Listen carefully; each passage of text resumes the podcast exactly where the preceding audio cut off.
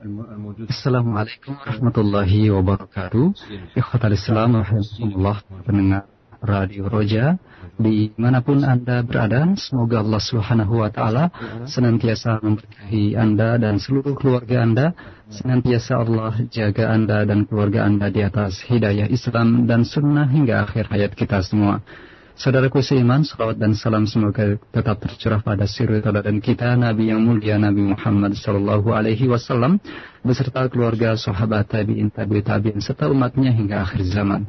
Saudaraku seiman, Alhamdulillah di kesempatan sore yang berbahagia kembali kita sudah terkoneksi dengan Syekh Abdul Razak Hafirahullah dari kediaman beliau di kota Madinah Nabawiyah Saudi Arabia dengan penerjemah Al-Ustaz Anas Burhanuddin LCMA Hafirahullah.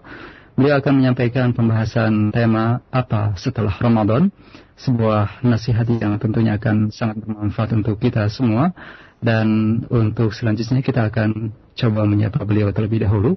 Assalamualaikum warahmatullahi wabarakatuh ya Syekh. Assalamualaikum warahmatullahi wabarakatuh. Hayyakumullah bikum wa بالإخوة المستمعين لإذاعة رجاء وإذاعة هانج وأيضا يطيب لي في هذه اللحظة أن أهنئ جميع المستمعين وإخواني وأحبتي في أندونيسيا ومن يستمع للقائنا هذا بعيد الفطر المبارك. أسأل الله عز وجل للجميع القبول والتوفيق والعتق من النار وأن يتقبل منا جميعا صالح الأعمال. إنه تبارك وتعالى سميع الدعاء وهو أهل الرجاء وهو حسبنا ونعم الوكيل. آمين. جزاك الله خيرا يا شيخ على حسن دعائكم. فالآن نستمع إلى محاضرة مع الشيخ عبد الرزاق حفظه الله. فليتفضل مشكورا يا شيخ. الحمد لله رب العالمين وأشهد أن لا إله إلا الله وحده لا شريك له وأشهد أن محمدا عبده ورسوله صلى الله وسلم عليه وعلى آله وأصحابه أجمعين. أما بعد حديثنا في هذا اللقاء عن ماذا بعد رمضان.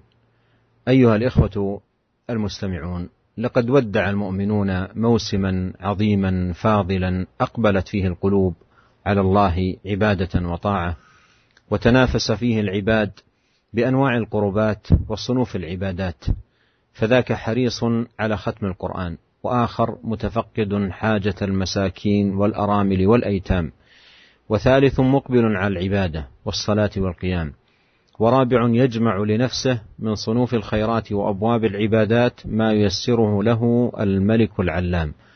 ولكل في الخير وجهه هو موليها متسابقين في الخيرات فما اعظم غنيمتهم وما اكبر ربحهم وما احسن الخير الذي غنموه فهنيئا لهم ثم هنيئا Alhamdulillah, segala puji bagi Allah, Tuhan semesta alam, Saya bersaksi bahwasanya tidak ada yang berhak disembah kecuali hanya Allah.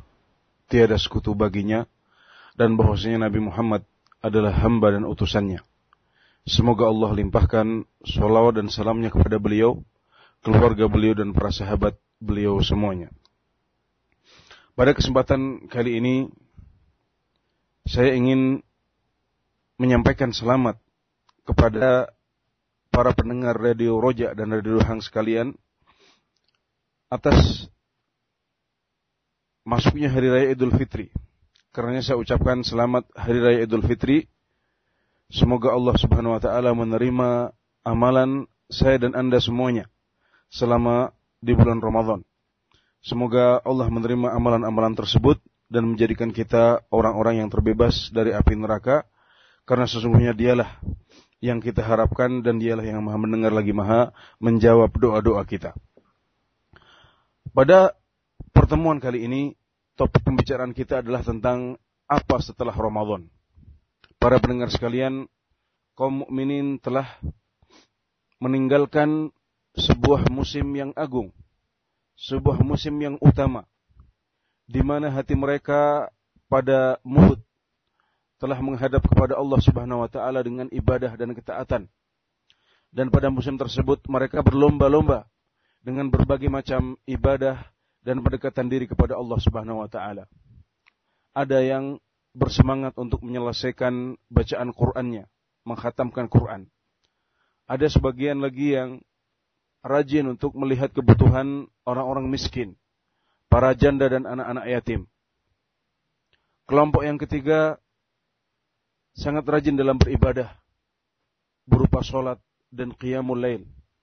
Sedangkan kelompok yang keempat mengumpulkan untuk dirinya berbagai macam kebaikan dan ibadah yang dimudahkan oleh Allah Subhanahu wa taala yang Maha mengetahui dan berkuasa. Dan masing-masing dari mereka memiliki cara tersendiri untuk beribadah. Mereka berlomba-lomba dalam kebaikan tersebut, maka alangkah besarnya keuntungan mereka, alangkah besarnya kebaikan yang telah mereka raih, dan alangkah banyak kebaikan yang telah mereka peroleh selama musim yang agung ini. Maka selamat untuk mereka yang telah mengisi bulan Ramadan dengan ibadah dan mendekatkan diri kepada Allah Subhanahu wa taala. أيها الإخوة المستمعون وإذا كان المسلمون قد ودعوا شهر رمضان موسم الغفران والعتق من النيران وموسم التنافس في طاعة الرحمن فإنهم لم يودعوا بتوديعه أبواب الخيرات فلا تزال مواسم الخيرات متجددة وأبواب الخيرات متتالية وينبغي على عبد الله المؤمن أن يغنم حياته وأن يستغل وجوده في هذه الحياة لاغتنام كل مناسبة كريمة وقت فاضل متسابقا مع المتسابقين في طاع في الطاعات مسارعا لنيل رضا رب البريات سبحانه وتعالى.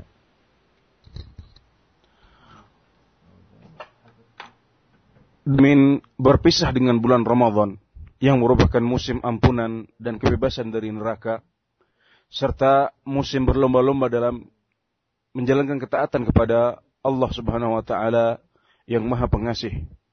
Maka sesungguhnya mereka dengan begitu tidak lantas berpisah dengan pintu-pintu kebaikan. Karena sesungguhnya musim-musim kebaikan terus ada. Dan pintu-pintu kebaikan terus terbuka maka hendaklah setiap hamba Allah yang beriman memanfaatkan hidupnya dan memanfaatkan keberadaannya di atas muka bumi ini pada kehidupan ini untuk memanfaatkan setiap kesempatan yang mulia, setiap waktu yang utama dengan berlomba-lomba bersama orang-orang yang bersemangat dalam ketaatan kepada Allah Subhanahu wa taala dan segera untuk bersegera untuk meraih ridho dari Allah Tuhan pencipta makhluk semuanya subhanahu wa ta'ala. أيها الإخوة المستمعون وإن من علامات قبول الطاعة الطاعة بعدها والحسنة تنادي أختها. وقد قال أهل العلم رحمهم الله إن من علامة قبول طاعة الصيام والقيام في شهر رمضان أن تكون حال العبد بعد رمضان حال سكينة ووقار وشكر لله تبارك وتعالى وإحسان في الإقبال على الله. فإذا كان العبد كذلك فإن ذلك من أمارات القبول وعلامات الخيرية.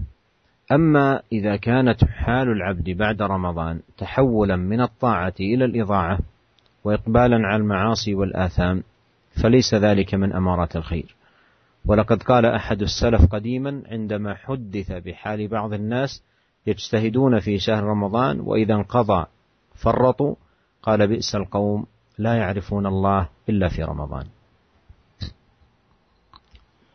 Dan di antara tanda-tanda diterimanya ketaatan seorang hamba adalah kalau ia menyibukkan diri dengan ketaatan setelah ketaatan yang pertama. Dan kebaikan itu mengajak kepada saudaranya yaitu kebaikan yang lain.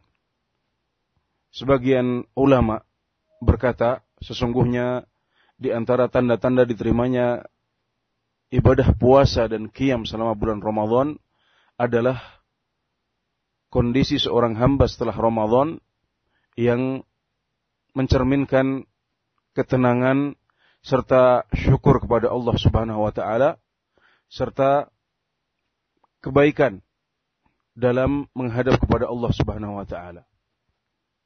Jika kondisi seorang hamba adalah seperti itu, maka itu adalah tanda-tanda diterimanya puasa dan qiyam dia serta ibadah-ibadahnya selama bulan Ramadan dan itulah tanda-tanda kebaikan.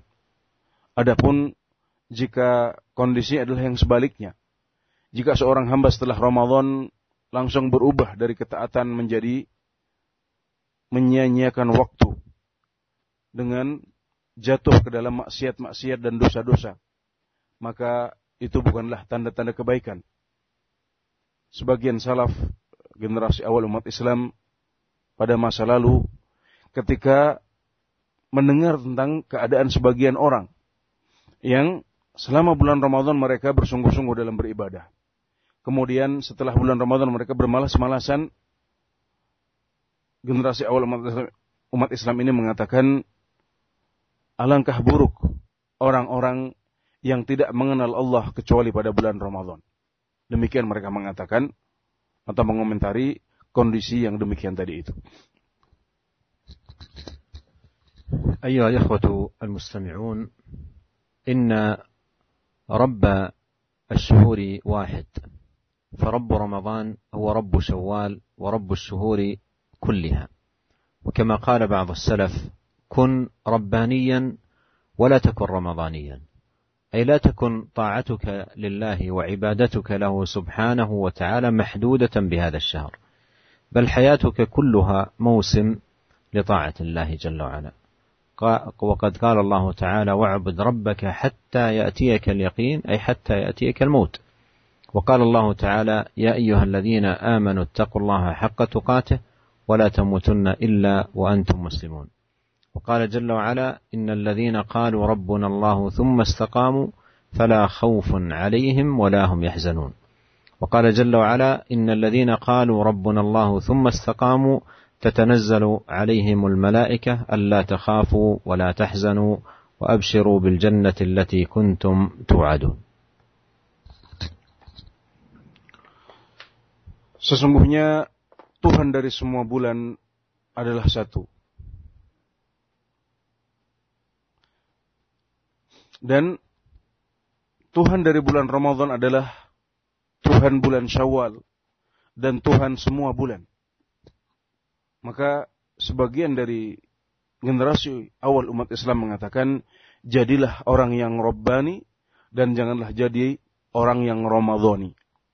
Maksudnya janganlah ketaatan Anda kepada Allah Subhanahu wa taala.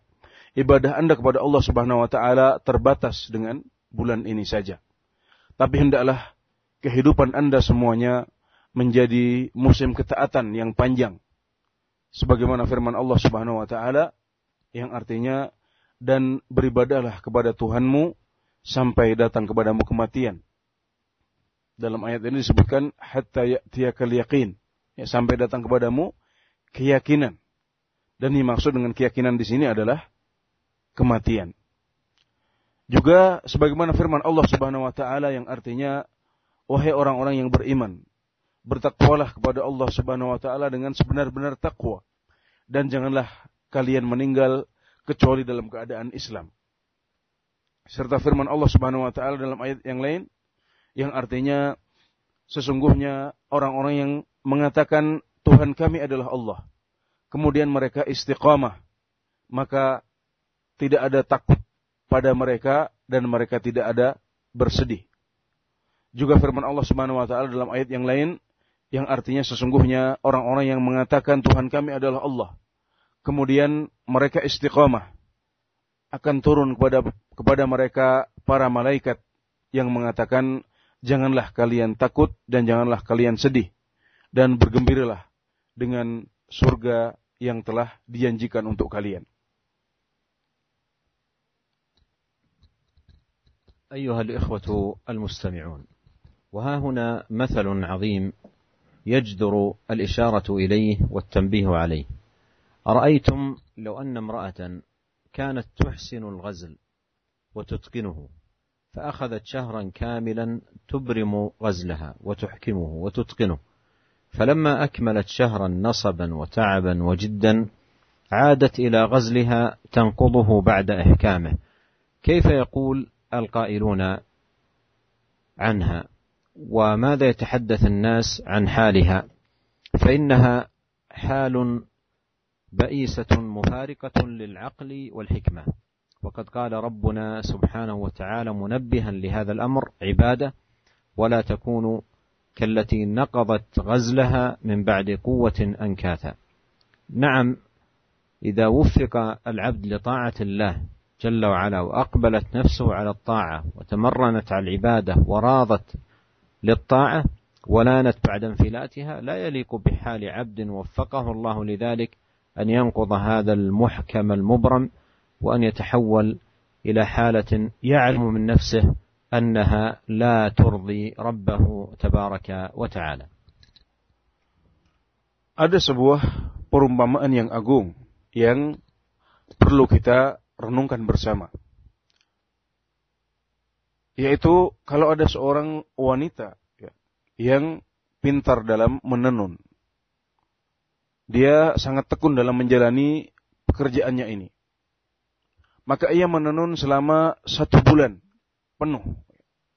Di mana ia menenun dengan sungguh-sungguh. Kemudian menyelesaikan tenunan tersebut. Kemudian setelah selesai satu bulan, setelah dia capek, setelah dia lelah dengan pekerjaan tersebut, maka ia datang kepada hasil tenunannya kemudian merobeknya dan melepas hasil tenunannya satu persatu. Maka kira-kira apa yang dikatakan orang tentang wanita tersebut? Sesungguhnya itu adalah sebuah keadaan yang menyedihkan dan mungkin orang akan mengatakan dia gila ya, tidak berakal dan lain sebagainya. Maka itu seperti yang diucap ya seperti yang difirmankan oleh Allah Subhanahu wa taala dalam sebuah ayat ya, untuk menjelaskan tentang kondisi ini di mana Allah taala berfirman yang artinya dan janganlah kalian menjadi seperti wanita yang merusak hasil tenunannya setelah tenunannya jadi. Ya, orang yang telah diberikan taufik oleh Allah Subhanahu wa taala untuk taat kepadanya ya, selama bulan Ramadan. Dan pada bulan itu hatinya telah menghadap kepada Allah Subhanahu wa taala dan terlatih dengan berbagai ibadah. Dan sudah menjadi taat kepada Allah Subhanahu wa taala, menjadi uh, halus dan lembut setelah sebelumnya tidak seperti itu maka tidak pantas bagi hamba yang demikian ini untuk merusak apa yang telah dia bangun. Meruntuhkan apa yang telah dia bangun selama sebulan. Ya. Sesuatu yang sudah jadi, sesuatu yang sudah rapi dan kuat, itu jangan dihancurkan, jangan disobek, jangan dilepas satu persatu dengan menjatuhkan diri ke dalam maksiat atau hal-hal yang tidak kita ridhoi dan tidak pula diridhoi oleh Allah Subhanahu wa taala. أيها الإخوة المستمعون إن الوقت الذي يعقب رمضان هو وقت شكر لله تبارك وتعالى قال تعالى ولتكملوا العدة ولتكبروا الله على ما هداكم ولعلكم تشكرون. ومن المعلوم أن العصيان بعد الطاعة ليس من الشكر للموفق للطاعة جل وعلا بل حقيقة الشكر أن يعمل العبد طاعة لله محققا بطاعته لله شكر الله. قد قال سبحانه وتعالى اعملوا آل داود شكرا. Sesungguhnya waktu yang datang setelah bulan Ramadan ini adalah waktu untuk bersyukur kepada Allah Subhanahu wa taala. Sebagaimana firman-Nya yang artinya dan agar kalian melengkapkan bulan ini dan kalian bertakbir mengagungkan Allah Subhanahu wa taala atas petunjuknya kepada kalian dan agar kalian bersyukur. Dan kita mengetahui bersama bahwasanya bermaksiat setelah ketaatan kepada Allah Subhanahu wa taala bukan termasuk wujud kesyukuran untuk orang yang telah diberikan taufik untuk taat kepada Allah Subhanahu wa taala. Tapi hakikat syukur adalah seorang hamba beramal taat kepada Allah Subhanahu wa taala dan dengan ketaatan itu dia mewujudkan syukurnya kepada Allah. Sebagaimana firman Allah Subhanahu wa taala yang artinya dan bersyukurlah wahai keluarga Daud. أيها الإخوة المستمعون لنحاسب أنفسنا ونزن أعمالنا ونتفكر في حالنا. إن انقضاء شهر رمضان مؤذن بانقضاء عمر كل واحد منا لأن الأزمان شهورا وأسابيع وسنوات هي من جملة عمر الإنسان. فأنت أيها الإنسان زمن محدود وقت معدود ينتهي عمرك بانتهاء زمانك.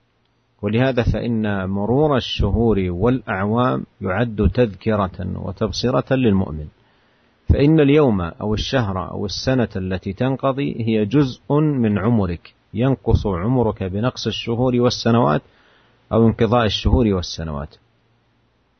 وكل يوم أو شهر أو سنة تنقضي تدنيك من أجلك وتقربك من منيتك. إذا كنا في وقت قريب نترقب دخول, رمضان ونتحين مجيئه وها نحن قد ودعناه. فأعمارنا شأنها شأن رمضان وشأن السنوات. فليعتبر عبد الله المؤمن وليتفكر في حاله وليحاسب نفسه وليزن أعماله. حاسبوا أنفسكم قبل أن تحاسبوا وزنوها قبل أن توزنوا فإن اليوم عمل ولا حساب وغدا حساب ولا عمل maka hendaklah kita bermuhasabah introspeksi mawas diri menghitung apa-apa yang sudah kita lakukan dan menimbang amalan-amalan kita serta bertafakur atas kondisi kita. Sesungguhnya selesainya bulan Ramadan itu adalah isyarat dengan habisnya atau berkurangnya umur kita. Masing-masing dari kita harus merasakan itu. Karena sesungguhnya masa yang merupakan bulan atau pekan atau tahun itu semuanya adalah bagian dari umur seseorang. Maka Anda wahai manusia adalah zaman yang terbatas. Waktu yang bisa dihitung dan waktu itu akan habis dan umur Anda akan habis dengan hilangnya waktu dan zaman tersebut. Karenanya e, terlewatinya bulan-bulan dan tahun-tahun sesungguhnya adalah peringatan untuk setiap mukmin. Karena sesungguhnya hari, bulan dan tahun yang lewat adalah bagian dari umur kita. Umur Anda berkurang dengan berkurangnya bulan-bulan serta tahun-tahun dan terlewatinya bulan-bulan serta tahun-tahun tersebut. Setiap hari atau bulan atau tahun yang terlewati mendekatkan Anda kepada ajal Anda dan kematian Anda. Kalau belum lama yang uh, di waktu yang belum lama, kalau beberapa waktu yang lalu kita masih menunggu masuknya bulan Ramadan dan kita bersiap-siap untuk menyambutnya, maka sekarang tanpa terasa kita sudah berpisah dengan bulan Ramadan. Maka seluruh umur kita juga seperti bulan Ramadan ini. Juga seperti tahun-tahun yang telah lewat. Maka hendaklah setiap hamba Allah yang beriman mengambil ibrah dan tafakur merenungi kondisinya dan menghitung serta muhasabah atas dirinya menimbang amalannya. Hitunglah diri kalian sebelum kalian dihisap dan timbanglah sebelum kalian ditimbang. Karena sesungguhnya hari ini adalah amalan tanpa hisap dan esok adalah hisap tanpa ada kesempatan lagi untuk untuk beramal. أيها الإخوة المستمعون وإذا كان شهر الصيام الذي أوجب الله على عباده صيامه فرضا متعينا قد انقضى فإن مواسم الصيام لم تنقض. إذا كان الصيام فرضا قد انتهى وقته فإن الصيام نفلا لا تزال تتجدد أوقاته بتجدد الشهور والأسابيع والأعوام. فهناك صيام ثلاثة أيام من كل شهر وصيام الاثنين والخميس وصيام العاشر من محرم وصيام يوم عرفة إلى غير ذلك من صيام النفل المتجدد بتجدد الشهور والأسابيع والأعوام. Jika bulan Ramadan yang di dalamnya kita diwajibkan untuk berpuasa oleh Allah Subhanahu wa taala telah lewat, maka sesungguhnya musim-musim dan waktu-waktu untuk berpuasa belum semuanya lewat. Bahkan musim-musim tersebut masih terus hadir menjumpai kita. Kalau puasa yang wajib telah lewat waktunya, maka sesungguhnya puasa sunnah masih terus ada waktunya. Dengan datangnya bulan-bulan, pekan-pekan dan tahun-tahun yang akan kita lewati. Di sana ada puasa tiga hari setiap bulan. Di sana ada puasa Senin dan Kamis. Ada puasa tanggal 10 bulan Muharram. Ada puasa hari Arafah. Dan waktu-waktu yang lain yang disyariatkan untuk berpuasa sunnah. Yang itu akan terus datang seiring dengan datangnya bulan-bulan, pekan-pekan dan tahun-tahun yang akan datang. وها نحن أيها الإخوة المستمعون نعيش شهر شوال في موسم عظيم من مواسم الصيام الرابحة فقد روى الإمام مسلم في صحيحه من حديث أبي أيوب الأنصاري أن رسول الله صلى الله عليه وسلم قال من صام رمضان ثم أتبعه ستا من شوال كان كصيام الدهر. وفي الإقبال على صيام الست من شوال أمارة من أمارات القبول لصيام رمضان لأن من ثواب الحسنة الحسنة بعدها.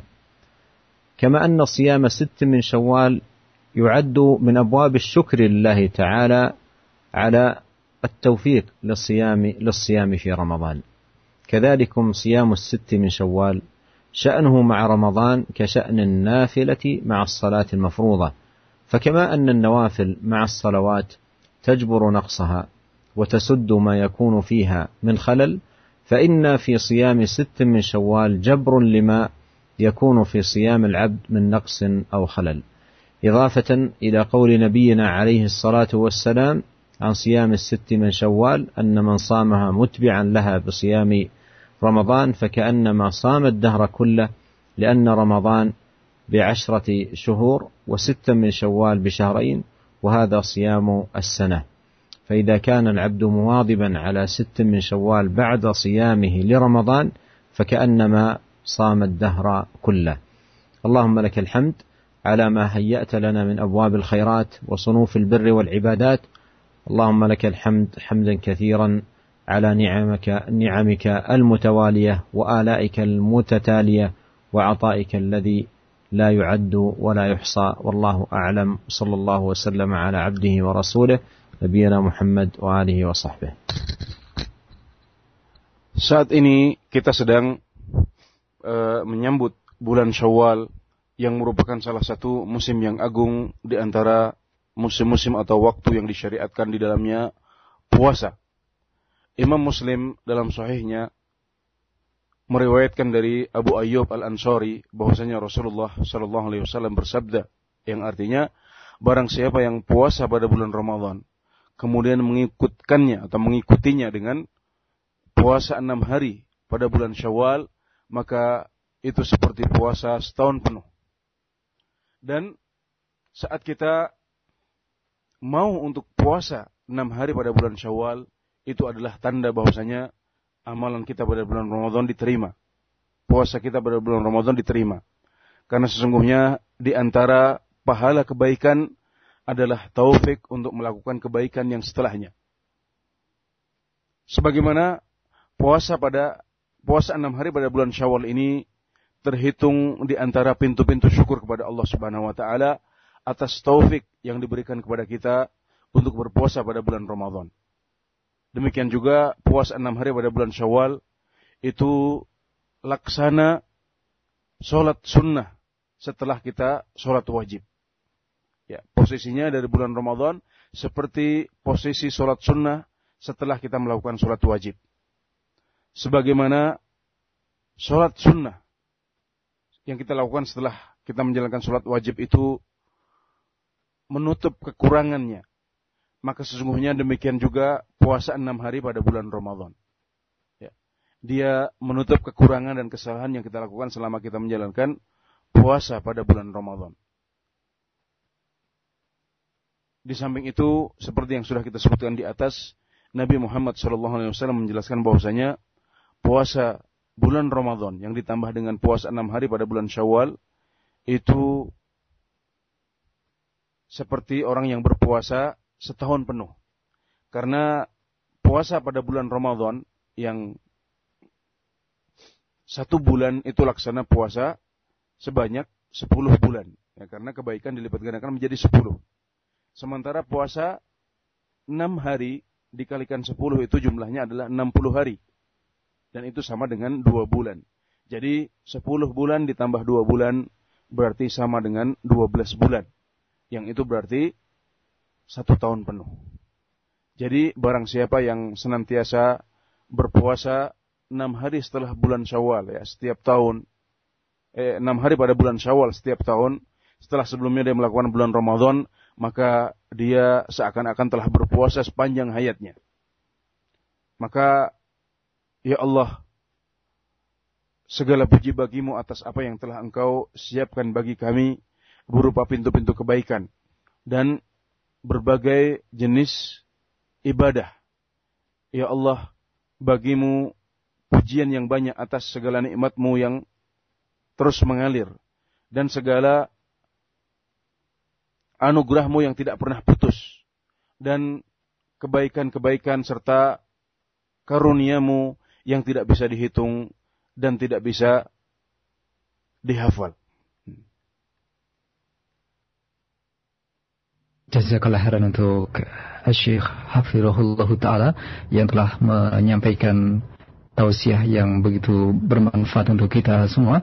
Semoga menjadi bahan renungan bagi kita dan menyongsong bulan Syawal serta bulan-bulan yang lainnya dengan uh, penuh semangat untuk terus beribadah dan bertakarub kepada Allah Subhanahu wa taala.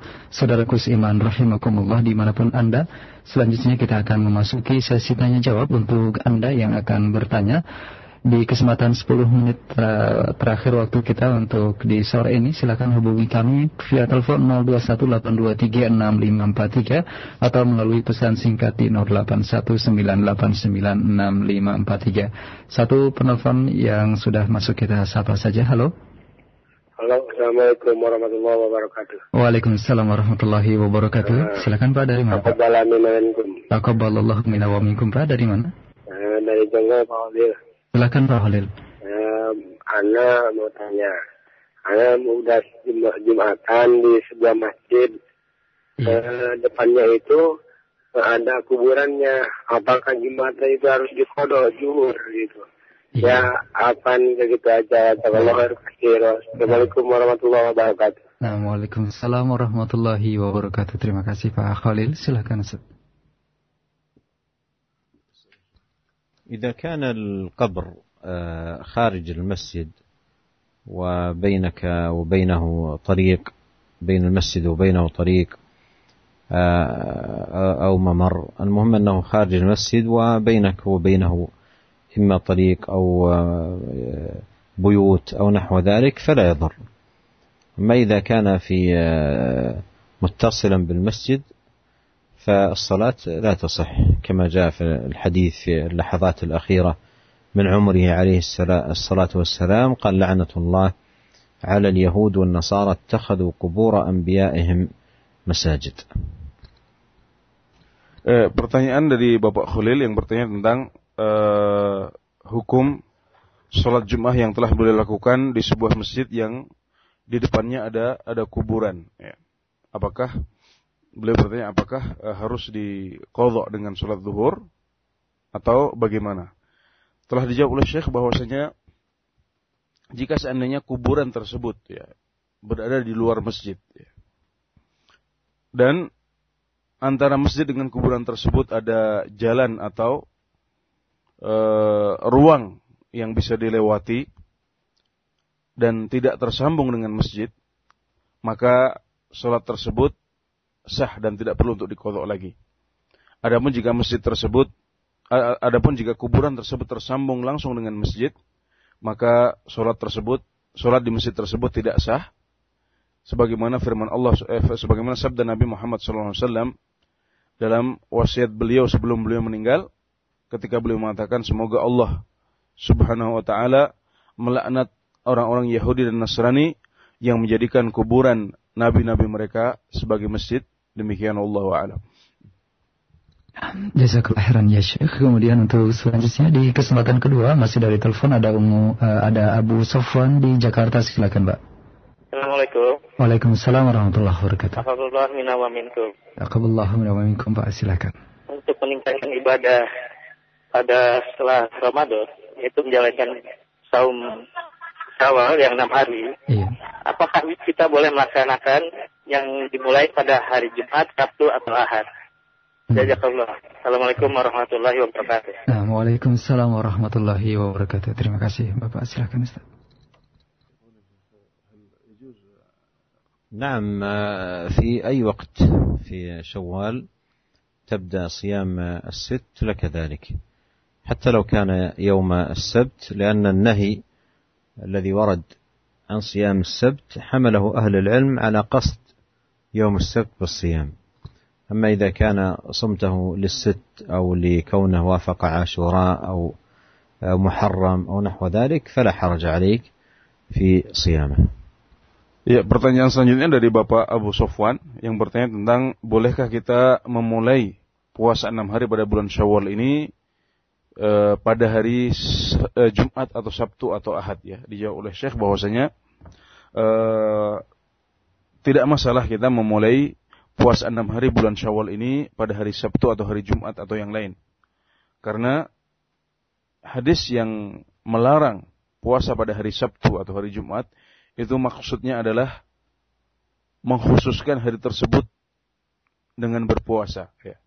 Mengkhususkan hari Sabtu atau Jumat dengan berpuasa karena hari tersebut, karena hari Sabtu atau hari hari hari Jumat. Adapun kalau hari Sabtu ini e, kebetulan pas dengan momen yang lain seperti eh, seperti hari Ashura atau hari Arafah ya. atau puasa enam hari pada bulan Syawal ini maka puasa pada hari Sabtu atau Jumat ini tidak masalah kita lakukan karena yang dimaksud bukanlah mengkhususkan hari Sabtu atau Jumat. Tapi karena ia kebetulan uh, masuk dalam enam hari bulan Syawal yang akan kita lakukan puasa di dalamnya. Demikian Jazakallah khairan ya Syekh atas jawabannya.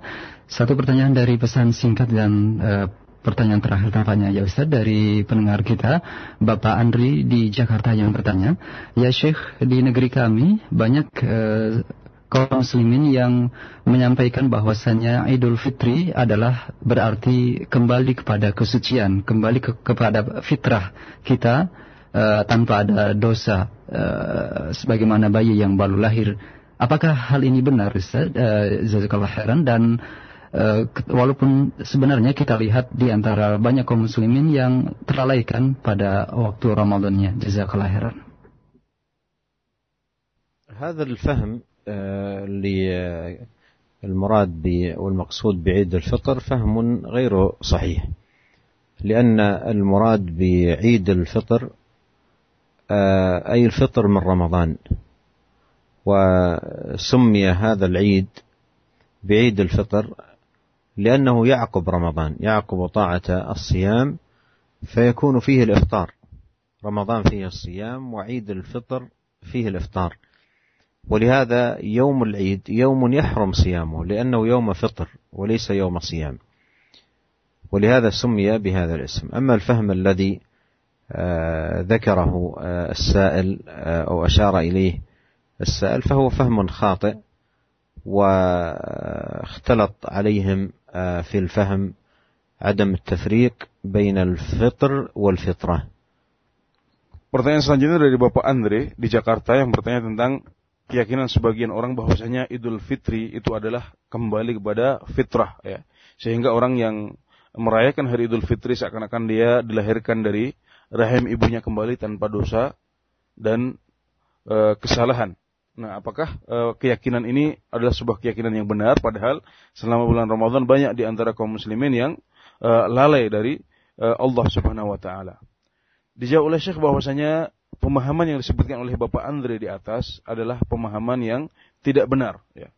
Karena sesungguhnya Idul Idul Fitri itu berasal dari kata bahasa Arab ya kata-kata bahasa Arab Idul Fitr dan fitr dalam kata ini artinya adalah e, tidak berpuasa artinya kembali makan setelah sebelumnya kita berpuasa ya. Jadi itulah artinya fitr dalam kata-kata Idul Fitri ini. Tidak berarti fitrah ya kembali kepada kesucian, tidak seperti itu. Jadi e, fitr dalam Idul Fitri artinya adalah kembali makan ya. Setelah sebelumnya kita berpuasa pada siang hari selama bulan Ramadan. Jadi itulah sebab penamaannya.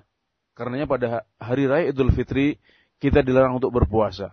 Nah, kita harus berbuka, harus uh, tidak berpuasa pada hari itu.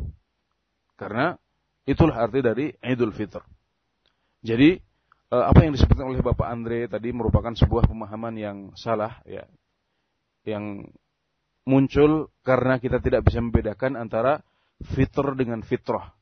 Dan dalam bahasa Arab, keduanya memiliki arti yang berbeda. Jazakallah khairan ya Syekh. Dan di penghujung perjumpaan kita, kami memohon uh, Syekh untuk memberikan kesimpulan akhir dan penutup perjumpaan kita. Tafadhol ya Syekh. في ختام هذا اللقاء أدعو الله سبحانه وتعالى للجميع القبول والتوفيق والسداد والعون على كل خير وأن يبلغنا جميعا شهر رمضان القادم وأن يعيد علينا هذا العيد أعواما عديدة وأزمنة مديدة على طاعة وحسن عمل والله أعلم وصلى الله وسلم على عبده ورسوله نبينا محمد وآله وصحبه أجمعين والسلام عليكم ورحمة الله وبركاته Waalaikumsalam warahmatullahi wabarakatuh. Jazakallah khairan, Dan di akhir kajian ini kita berdoa kepada Allah Subhanahu wa taala semoga Dia menerima amal ibadah kita dan memberikan taufik kepada kita serta kekuatan untuk menjalankan segala kebaikan. Semoga Allah Subhanahu wa taala menyampaikan kita kepada bulan Ramadan selanjutnya dan mempertemukan kita pada hari raya untuk tahun-tahun yang berikutnya di atas ketaatan dan amalan yang baik kepada Allah Subhanahu wa taala. Dan akhirnya semoga Allah Subhanahu wa taala melimpahkan solawat dan salamnya kepada Nabi Muhammad, keluarga dan para sahabat beliau. Wassalamualaikum warahmatullahi wabarakatuh. Waalaikumsalam warahmatullahi wabarakatuh. Jazakallah khairan kepada Syekh Hafirullah yang telah menyampaikan nasihat yang begitu berharga kepada kita semua dari tema ada apa setelah Ramadan. Semoga menjadi penyemangat bagi kita untuk